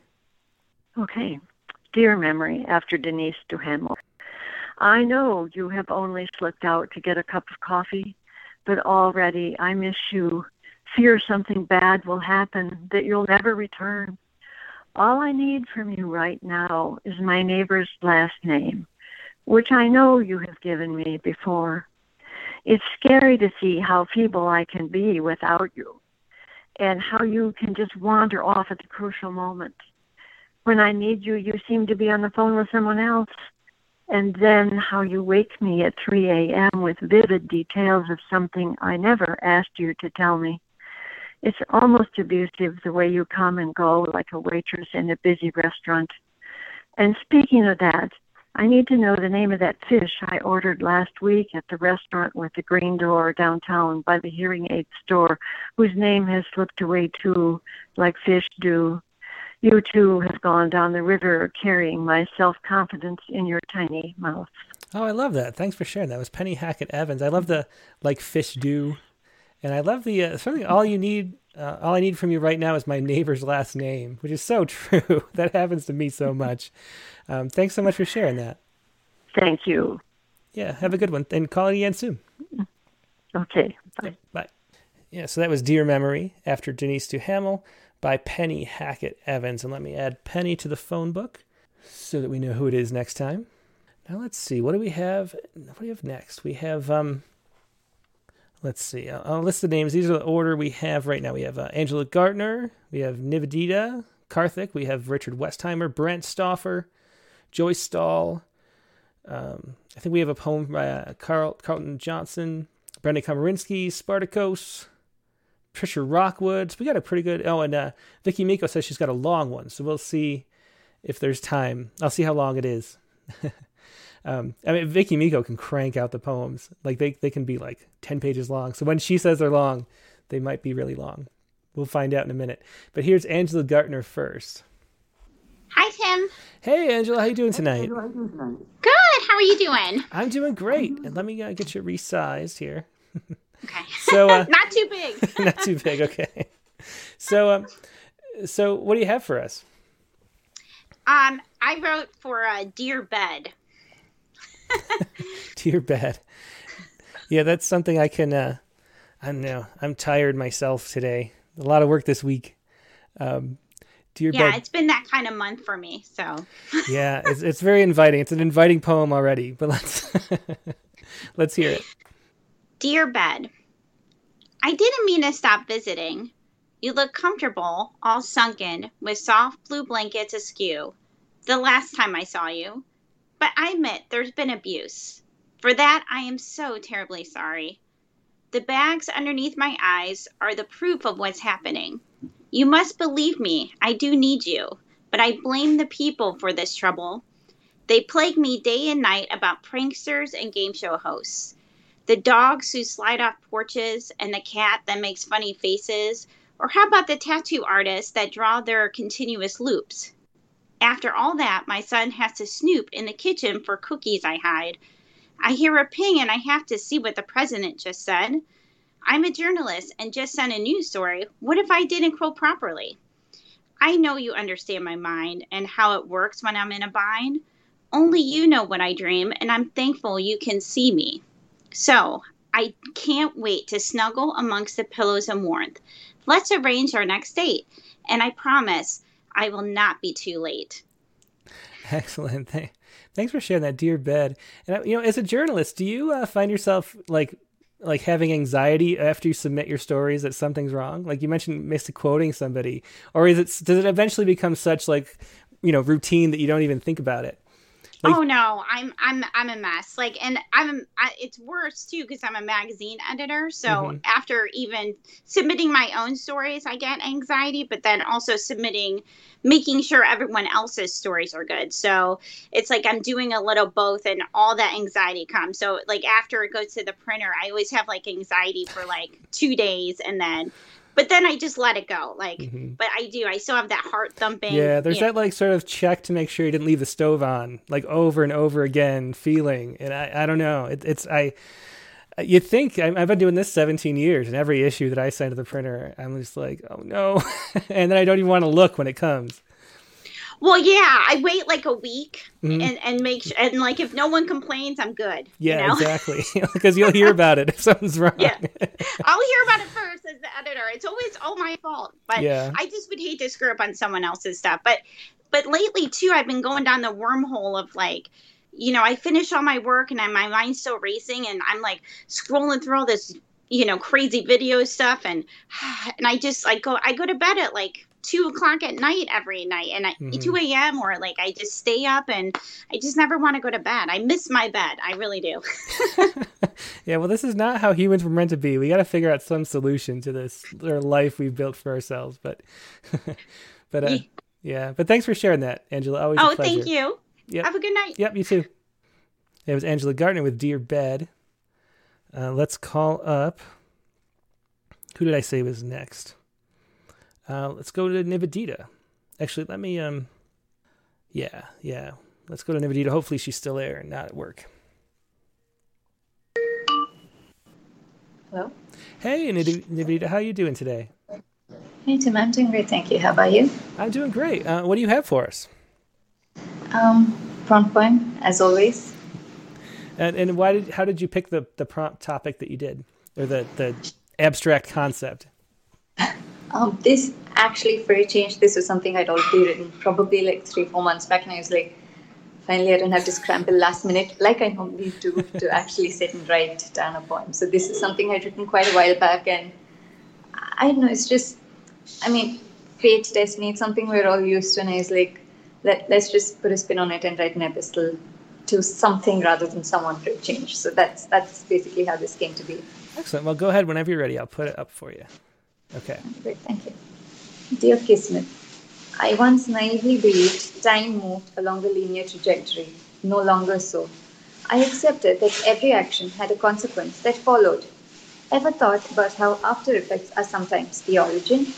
I see myself in thoughts of the past and dream of myself in the future, stare at my mistakes and applaud my successes.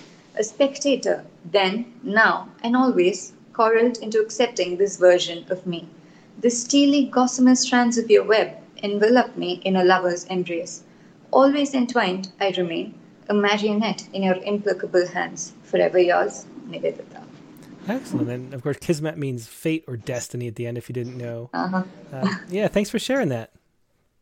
Thank you. Yeah, Have excellent poem. Evening. As always, always a pleasure talking to you, Nivedita. Thank you, Tim. Yep. Bye-bye. Bye.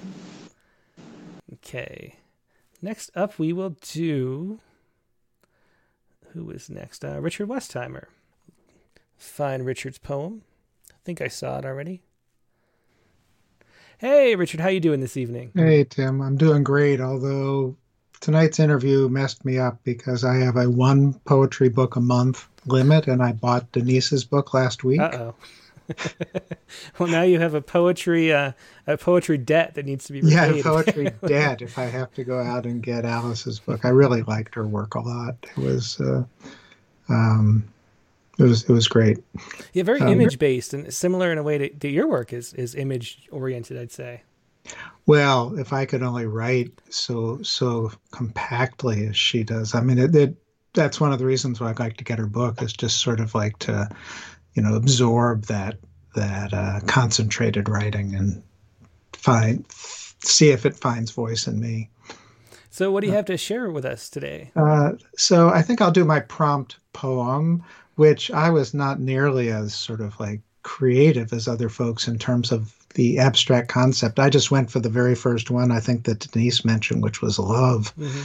And then sort of ruminated about it for the for a week and looked on the internet for like how people think about love and almost everything i found was television advertisements. Oh interesting. Um, so and then this quote from martin luther king. So uh, th- this is a real experiment. It's uh, my first um, Ghazal. Is that how you pronounce it? I think so. I always say Ghazal. I like the sound better, but it's actually okay. Ghazal. well, you did this to me by uh, saying that my sonnet was okay, and so I thought I'll just have I'll just keep exploring form and, and see whether anything feels like it is the form that works for me. Yeah. So we're going to try this one on. Um, so it uh, it is called "What We Learn of Love." Uh, and the epigraph is I am not talking about emotional bosh when I talk about love. I am talking about a strong, demanding love. Martin Luther King Jr. Dear love, I mistook you for lust, but now I've learned from watching TV there's much I've not yet learned. When the red haired clown in the lemony coveralls affirms he's loving it, I wonder what it is. I've not yet learned. Perhaps you, love, are the billions served, but is billions more than one? I've not yet learned.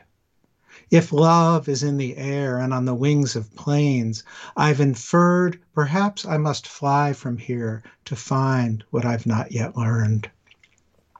Nothing says lovin' like something from the oven, I've heard, but even as I need and heat love, I've not yet learned. Between you, love, and madness lies the obsession I observe I have with planes and burgers and other possessions I have learned. I hear it must be love that makes a car for which I have yearned, four wheels driving me mad with a desire I've yet to learn. I guess love is madness and cars and billions of burgers served. And I can have it all if I buy it, sell it, and love it. So I will learn love is all I need. As long as I spend the cash I've earned, love is as easy as one, two, three, and I'll be happy and free.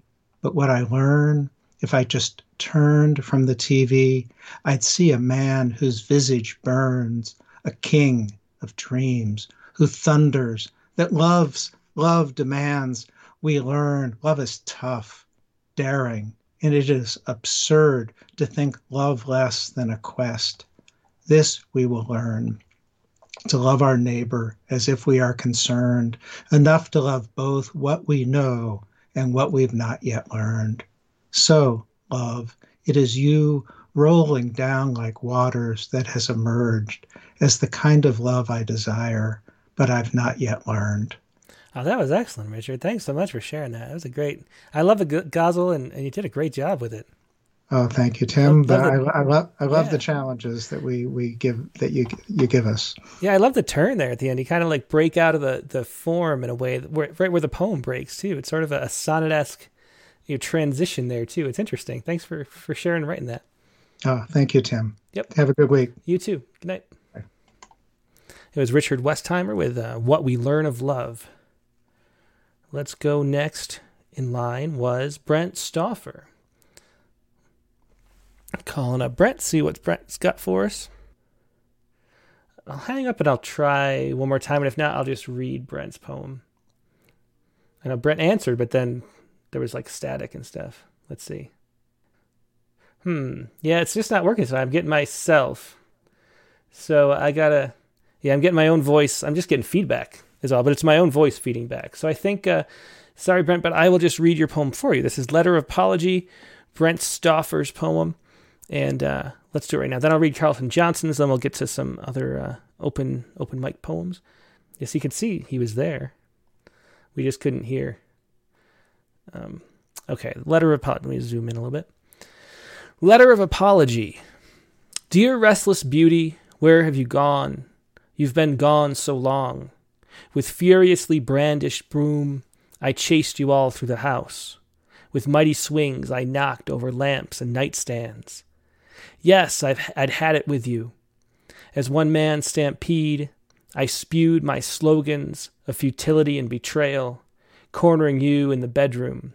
I dropped my domestic instrument to clinch you in a terrible tango. We careened off the wall-papered walls, carving jagged chasms between the lilies. In a flash, you fled through an open window. The night outside was waiting and glad to take you into the spaces between stars. Oh, beauty, that was so long ago. I've cleaned up the house, but it's no good. I leave all the doors open all the time. Maybe I glimpsed you this morning in these last hours of waning winter a green stalk bowed its head over the gray sidewalk. Was that your naked shoulder leaning again, leaning inside the closed bud? It's a beautiful poem. And again, letter of apology by Brent Stauffer. And you can feel the intimacy that that form, the, the letter writing. Maybe that's one thing, um, you know, if a poem's not quite working, maybe writing it as a letter is a good piece of advice. Um, you know, to, to to change it because um, these are all working really well. Let's see. We have a few. Um, so Maribade Carr would like us to share a poem, I think, a letter poem. Then we have um, Carlton Johnson. I'll do Carlton's first. Let me um, let me put this up really quick, and uh, just for next time. Okay, so this is um, this is Carlton Johnson's poem, "Dear Maturity." Screen view here. Dear Maturity, what happened? You were supposed to be here, and yet I was waiting in the rain as I grabbed a cab. I was waiting for you at the train station in Milan as the 314 from Brussels arrived, empty of you. I paused to smoke a galoisis wafting in a haze of clove smoke, and yet you never arrived. When I was younger, I did not care for you, but now older, I wish I had known you then. When you first came round my home, you warned me to balance my checkbooks, to have good dental hygiene, to do my laundry weekly, and to work first before fun. Now I see you as you see me. Help me to see life. Another train is arriving tomorrow. Let's plan to meet before time slips away. Excellent ending. That was Carlton Johnson with Dear Maturity. And anytime I read these poems, it's like, um, you know, which words does Tim not know how to say? I have no idea what this word is. I've, I've, never seen it before. I have no idea how to pronounce it. But um, galaus, galoisis. I'll have to look that up later.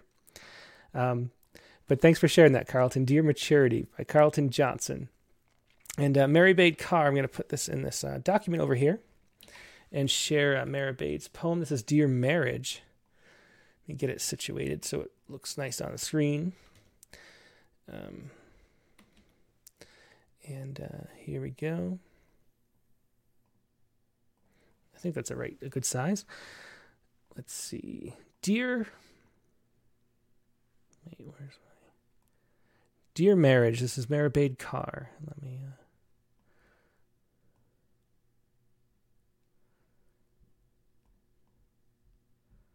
there we go.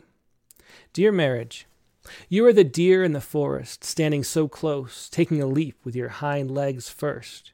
You mostly stare at me on my protected wooden platform, and I refuse to move away from you.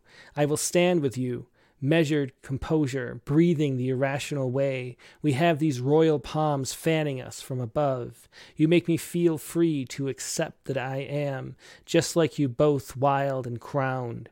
There is dirt in many of my crevices, but you can't see that. What you see is the beauty, the movement, the flow I emit and follow step by step. We are ancient, yet changed by the traffic infringing on these woods, and I am hoping you know that I am looking into your acacia doe eyes because you are noble to me. You are something I feel in that column, that churns from my stomach to my chest, because you give me a steel reserve, a place I can prune my branches beside, and trust that you know I am still here waiting to grow, and you will take my seeds and spread them wider than I could ever commit to without you. It's a beautiful poem. Dear Marriage, a great, great poem to marriage. Thanks for sharing that, Maribade Carr. And let's see. Let's call up somebody now. Let's call up Spartacus. We also have Brenda Komarinsky. We have Patricia Rockwood. We have Vicky Miko. Um,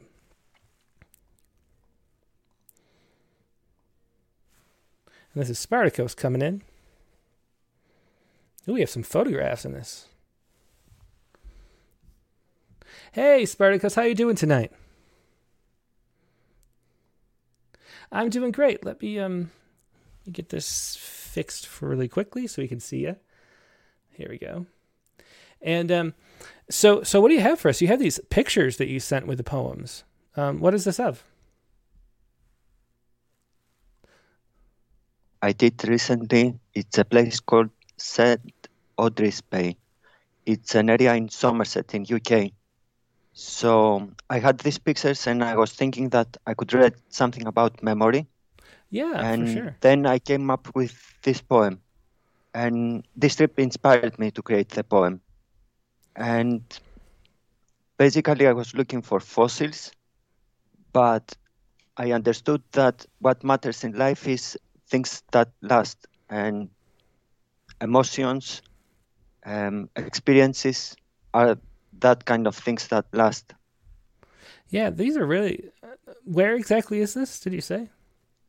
It's in uh, there is an area called Somerset in UK. Mm-hmm. It's very near to Bristol.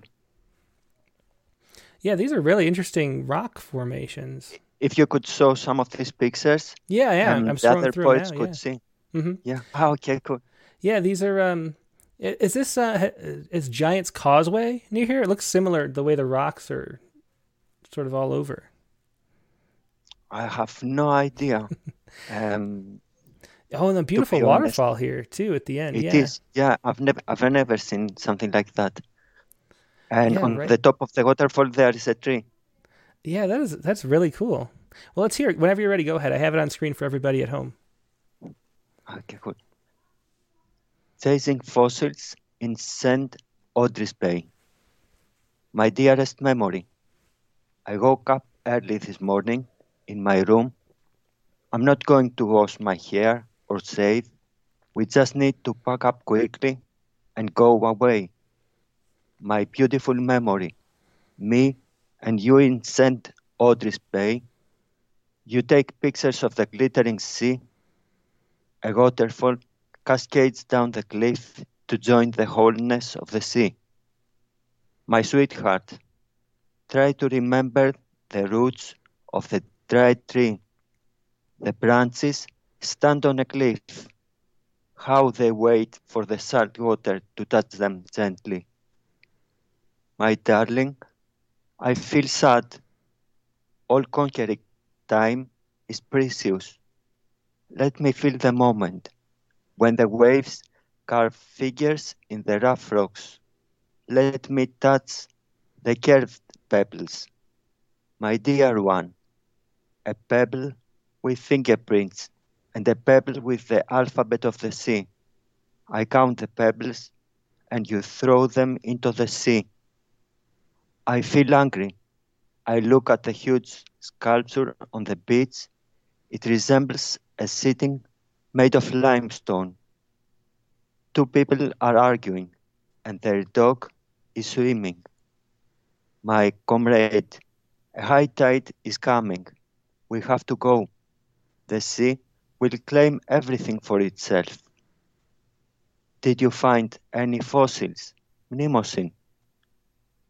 My beloved one, rests on a rock. There are no clouds in the sky. I look at a small bird that moves quickly. My sweetheart, you open your hand. You look at it like a fortune teller. You put a small cell on my palm. I can now listen to the wind of the ocean. It is my lullaby. Uh, beautiful poem. That was Spartacus. I love that. Um, I love the part where uh, where um I don't remember where it went, but just wonderful uh, descriptions of that that beautiful the place waterfall. was yeah. so so wonderful um, that I think that everyone, um, if they went there, they would be inspired so much they could write um, a few words and create a poem. I'm sure about that, and it's it's it goes wonderfully. It was something like um, a life experience for me. That's wonderful. I'm so glad you could share it with us and these pictures too. Thanks so much, Spartacus. Thank you very much, and enjoy your evening. You too. Bye bye. Bye. That was uh, Spartacus with uh, chasing fossils in St. Audrey's Bay. Now, let me show you just one last time these uh, these photos here, because what a what an inspiring place that is. I must at the beginning I thought maybe it was like the base of the pyramids, but this is unnatural. Like look at that, look at that rock, those layers of limestone and whatnot. I'm not a geologist, but uh, really cool. Thanks for sharing that. Um, and let's see. Next up, we will have um, James Gaynor. Let's call up James Gaynor.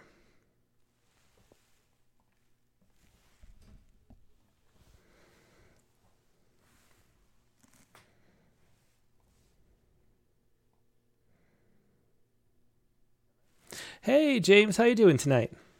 Oh, hi Tim. How are you? I'm doing great. And you're uh, you're calling from like New York City area, right? That's right. I'm calling from Manhattan. Yeah. And what do you have to share with us tonight? Um, well, I loved uh, last uh, last week's interview uh, with uh, Ms. Duhamel. I thought she was just amazing, and uh, I love the idea of the prompt. And I sat down and wrote this almost immediately. And it's a letter to the imperfect, aka I'm perfect Interesting. Remind us, uh, people who aren't um, professional writers, I don't even know the imperfect versus the perfect tense. What's the difference? Well, I got kind of interested in it just because it, it's such a silly title for uh, a you know a tense. I've been looking at at at gra- uh, grammar rules of grammar and how they apply to, in poetry, and basically this is this is all about the definition of the imperfect tense, which is a verb form that combines past tense, a reference to past time, and imperfect aspect, a reference to continuing or repeated event or state in the past, present, or future. And I thought, wow, this is just really something. So I looked it up and I thought, okay, well, this is a this is an abstract concept if ever I've heard one. So I wrote a letter to the imperfect tense. Very cool. Well, thanks thanks for sharing this and, and teaching us because I, I need the refresher for sure. Go ahead whenever you're ready. also that conversation we had about format because I, I very specifically, I don't normally write in Justified, but I thought because it kind of like is a dictionary definition, I wanted it to sort of reflect that. Interesting. Yeah. Well, let's let's hear it. Okay. So, dear Im, I get why you're tense. It's challenging to be the enemy of the good while describing action that's ongoing right now or in the past or in the future because wherever or whenever there's an action, flood or not, there's always a reaction, anticipated or not, and lost somewhere in there, the perfect isn't. And that must be exhausting for a concept embracing the past, present, and future in a grammatical, cosmological whole. But since you were the verb form in question when I was in Kyoto in 1985, what was I thinking when I was deciding that a frog tattoo on my ass would be an enduring, continuing, repeating homage to Basho then, now, and in the future that my left buttock and I are now, were then, and will for some time to come be sharing? Imperfectly and sincerely yours, James W. Gaynor. Well, that was excellent. That was not a turn I expected, James. That was funny. Thanks for sharing that. Thank you, Tim. It was such fun to write. Yeah, I'm sure. Fun to, fun to listen to, too. Thanks for sharing that, James. Thank you. Bye. Bye. That was James Gaynor with a letter to the imperfect, aka I'm perfect tense. And maybe with that, um, with that, uh, that image in mind, I'll be able to keep them straight, which I have never been able to do in my uh, 20 years.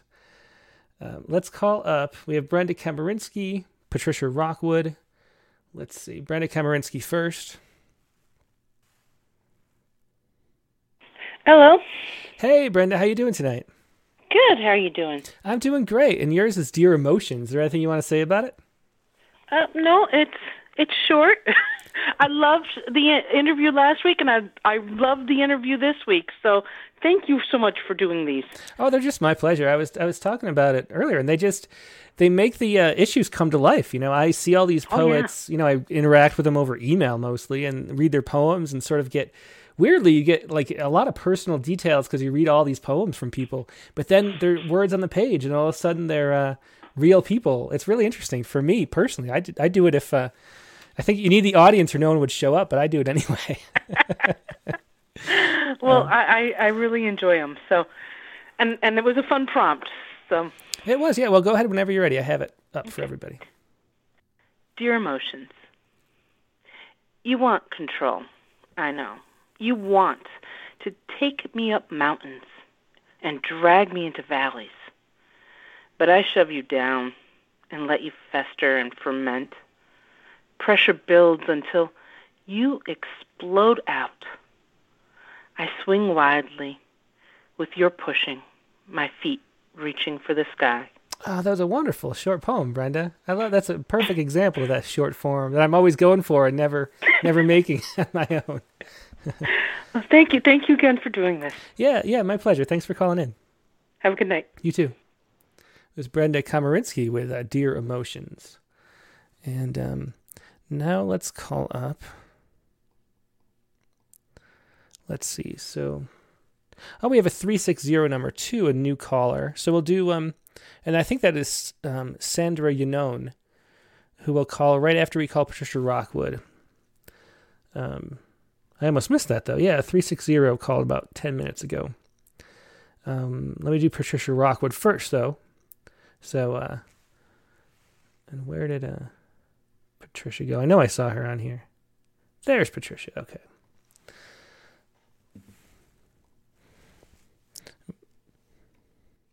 Patricia has Dear Tomorrow. It's interesting to uh, see what abstract concepts everybody's choosing.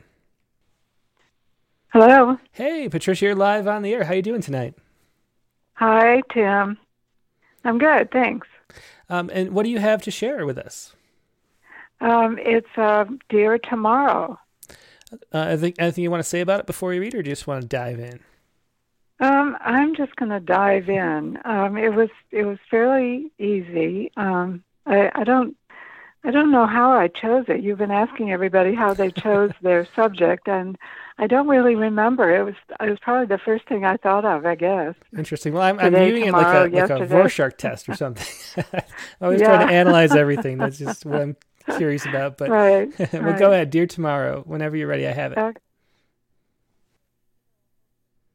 Either that or nothing and terrify. I'm always on tiptoes. In meditation, it's all about this minute, the still point, eternal present, the letting go of it all, the only peaceful place. Tomorrow, you are the deadly thrust of the heron's sharp beak, and you are the way it opens its soft gray wings to the sky and disappears among the scattering evening clouds. Excellent. That was Dear Tomorrow by Patricia Rockwood. Thanks so much for sharing that, Patricia. You're welcome. Have a good night. You too. Okay. Let's see. Hopefully, I think, uh, make sure I had, hopefully I didn't have it on mute for too long. I don't think I did. I think it was just when I flipped screens, it was muted.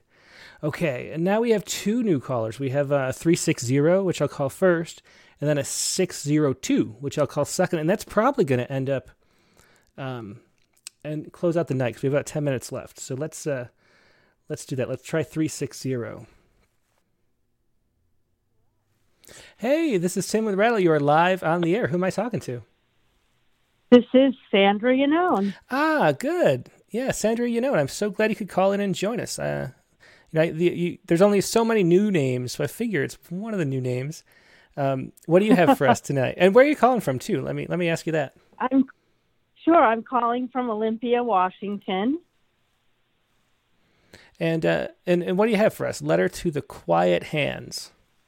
The Quiet Hands. It's I I I it the prompt that everybody has been working off of prompted me to think that this poem is kind of fitting in with the theme. It's not quite a concept, but but it is a letter poem. Well, So perfect. Yeah. Well, thought- anything. This is open lines. Anything goes anyway. So uh, yeah, it doesn't matter. But uh, it's it's definitely close to the prompt. Well, shall we shall we have a go at it? Yeah, go ahead. I have it up for everybody. Great. Letter to the quiet hands. For under the imaginary table that separates me from my readers, don't we secretly clasp each other's hands? Bruno Schulz, Letters and Drawings of Bruno Schulz. Riding this train alone as one can, surrounded by the heavy breathing of commuters, I see the pair of gloves on the seat beside me. They look so much like they belong to you, these quiet hands. I want to touch them, touch all they have touched in my absence, but the train keeps moving, the dusk past my window, and I can't shake the news of the last train wreck in Boston, all the unclaimed gloves, most without their matches, found in the debris. Nor could I find you on the overnight train to Leningrad to comfort the restless strangers in their berths. The Russian snored above me in my sleeper. I waited for some accident in the dark to break his neck. And just when I couldn't wait any longer, a single key fell onto my blanket. You didn't catch it. I tucked it into the pocket of his overcoat and went out to stand watch in the corridor. Alone, I pressed my hand against the glass, cold. Only the pulse of my breath, reclouding the pain, let me know I was held there at precise moments. When I felt the few hands use me to steady their passing bodies against the unpredictable, against the unpredictable. Sorry, I'm. Oh, maybe. Do you want me to read the last three lines for you? I have it right here. Oh my gosh, sorry, sorry, I've got it. Okay. When I felt the few hands use me to steady their passing bodies against the unpredictable shifts of the tracks, I knew none of them were you. Nothing feels like the grip of your hands will ever come back. Oh, that was an excellent poem. Thanks so much for sharing that. Uh, that was Thank Letter to the Quiet Hands. Um, and that's just wonderful. Sandra, Sandra Yannone, is that how you say it? Yep, that's exactly it. Excellent. Well, I'm so glad you could join us and call in for the first time. Always a pleasure to have new callers. Hope you can call in again soon. Thanks so much, Tim. What a great evening. Yeah, my pleasure. Have a good night. You too. Okay, so it was Sandra Yannone, and um, let me add Sandra to the address book so we know who it is next time. And um, let's see, it's eight minutes left. I think um, let's try the 602 number, and this might be the last caller. Depends how long this poem is. We'll see. I think this might be um, Marco Dominguez, who's a poet we've published before in Rattle, but I've never talked to. So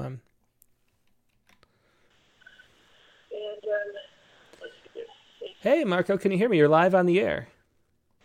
Uh, yes, I can hear you. Hey, thanks so much. I'm so glad you could call in. Um, uh, where are you calling from? I'm calling from uh, Mesa, Arizona. Excellent. And you've been in Rattle too. I can't remember the name of the poem off the top of my head. Do you remember what it was? Uh, yeah, it was called The Edge, and it was in your um, your poetry slam issue. Oh, that's right. That's right. The Edge. That's that was a while ago. Oh yeah, yeah, it's been a while. Well, it's so great to finally hear hear your voice, um, and so glad you could join us. Oh no, thank you. I, you're doing great work. I always follow what you're doing. No, good job. Very cool. Well, thanks. Uh, and so, what poem do you have? This is Saint Lord. Is there anything you want to say about it Uh, to introduce it? Yeah, this is a poem. Uh, it's it's not uh, based off the prompt, but it kind of matches it a little bit uh, from Denise Duhamel. Uh, it's one that I published a few years back in a magazine that's not publishing anymore called uh, Narrow Fellow. Oh, I remember that. And yeah. so, hmm yeah, so I, I figured I'd call in share. I'm like, I've listened to your show a few times, so I'm like, it'd be nice to, to say hello. Yeah, I'm so glad you did. Let, us hear it whenever you're ready. I'll put it up. Okay. It's called Saint Lord. Dear Saint Lord of a thousand apologies, there is a girl hooking her fingers through a chain link fence. Twenty years from now, she'll break my heart and I won't like it. I'm sorry I let her down enough to stop loving me. I'm sorry her father was caught crossing some border somewhere. I'm sorry she has a lost belief in men. Now for me, I weaken like full donation baskets at the richest church. I lack the self worth of hundred dollar bills. Forgive me the broken hearted days of inactivity, the staring at birds flying away and not flying myself. I couldn't help it. Like a chain link fence, she hooked herself into me, and I became grounded, hoping she wouldn't let go, hoping she would climb. Oh, that was an excellent poem. Thanks so much for sharing that. With Saint Lord, and where was it published? Uh, in uh, Narrow Fellow, uh, about Oh, that's right, Narrow Fellow. You mentioned yeah. it. Yeah, yeah, yeah. It's a wonderful poem. I'm so glad you could share it here too. Uh, thanks. Yeah, and it's so good to, to actually talk to you. It's been a long time. Yeah, for sure. Yeah, hope to talk to you again soon. Yeah, yeah, no. Uh, continue the good work. I love, love what you're doing. Thanks. Appreciate it. Have a good night. Okay. You too. Bye. Yeah, so let me, uh, that was Marco A. Dominguez, and uh, let me put Marco in the phone book so we know who it is next time. Um, and we are pretty much out of time, so I don't think we're going to be able to do the, the longer poem from Vicky this time. Um, and there are a few other people who, let's see, who sent poems that didn't call in. Yeah, there are a couple people that we haven't got to yet. I'm sorry not to be able to get to everybody this week. Yeah, there's like four, yeah, five people we haven't gotten to. But um, but thanks everybody for joining me as always. Uh, it's always a pleasure. Um, I think maybe I will. Um, as I mentioned, next week's guest is going to be um, Kim Addonizio. And I thought maybe I'd just close out just to get another poem on here. Give me one second. I'm going to grab this book. I have to reach over from my bookshelf, but I'm going to grab one of my favorite poems of all time. It's very short, so I'm going to read it here. Okay, so um, this, I thought I would just read this to close out the show. I like to do a, a preview, and we only published one um, of um, Kim Addonizio's poems, um, and she might want to read that next week, so I didn't want to read that. Plus, it's a little longer. But this is my favorite contemporary sonnet, and it's a poem I just I just love the the richness of it and the the tangibility of it, and the way that the poem, the sonnet form, moves through all this enjambment. And this is uh, the sound by Kim Addonizio. The sound. Marx says that the suffering that we don't see still makes a sort of sound, a subtle, soft noise, nothing like the cries or screams that we might think of. More the slight scrape of a hat doffed by a quiet man, ignored as he stands back to let a lovely woman pass, her dress just brushing his coat. Or else it's like a crack in an old foundation, slowly widening, the stress and slippage going on unnoticed by the family upstairs, the daughter leaving for a date, her mother's resigned sigh when she sees her. It's like the heaving of a stone into a lake before it drops. It's shy, it's barely there, it never stops. That is the sound by Kim Addonizio, and I, I use that as an example of what sonnets can do and how much enjambment can play, and how much we were talking about sound in the silences. And you can really see it here with all this enjambment. And then at the very end, it slows down and there's all that silence and space. That's from uh, The Philosopher's Club, one of the earlier books by Kim Addonizio. And I decided to share that to close out the show. Now, before we go, let me tell you what the prompt is going to be for next week. And that will be right here. The prompt is going to be, oops, that's St. Lord. That's not right. The prompt is going to be this out of the way. Write a poem that contains the following randomly selected adjectives large, naughty, and salty. So, those are three words that Megan picked in this prompt. Write a poem that contains the following randomly selected adjectives large, naughty, and salty. And that's going to be your prompt for next week. Um, good luck. We're going to have a lot of, uh, of those words in it, but it's going to be interesting to see where everyone takes it. That's a lot of fun of these prompts on the open lines. So I'm um, looking forward to that. And as I mentioned, next week's guest is going to be Kim Addonizio. She has a brand new book out from Norton. Now we're getting somewhere. Uh, that'll be Rattlecast number 88, Tuesday, April 13th, 9 p.m. Eastern Time. Hope to see you then. Hope you have a good night, and I will talk to you soon. Good night.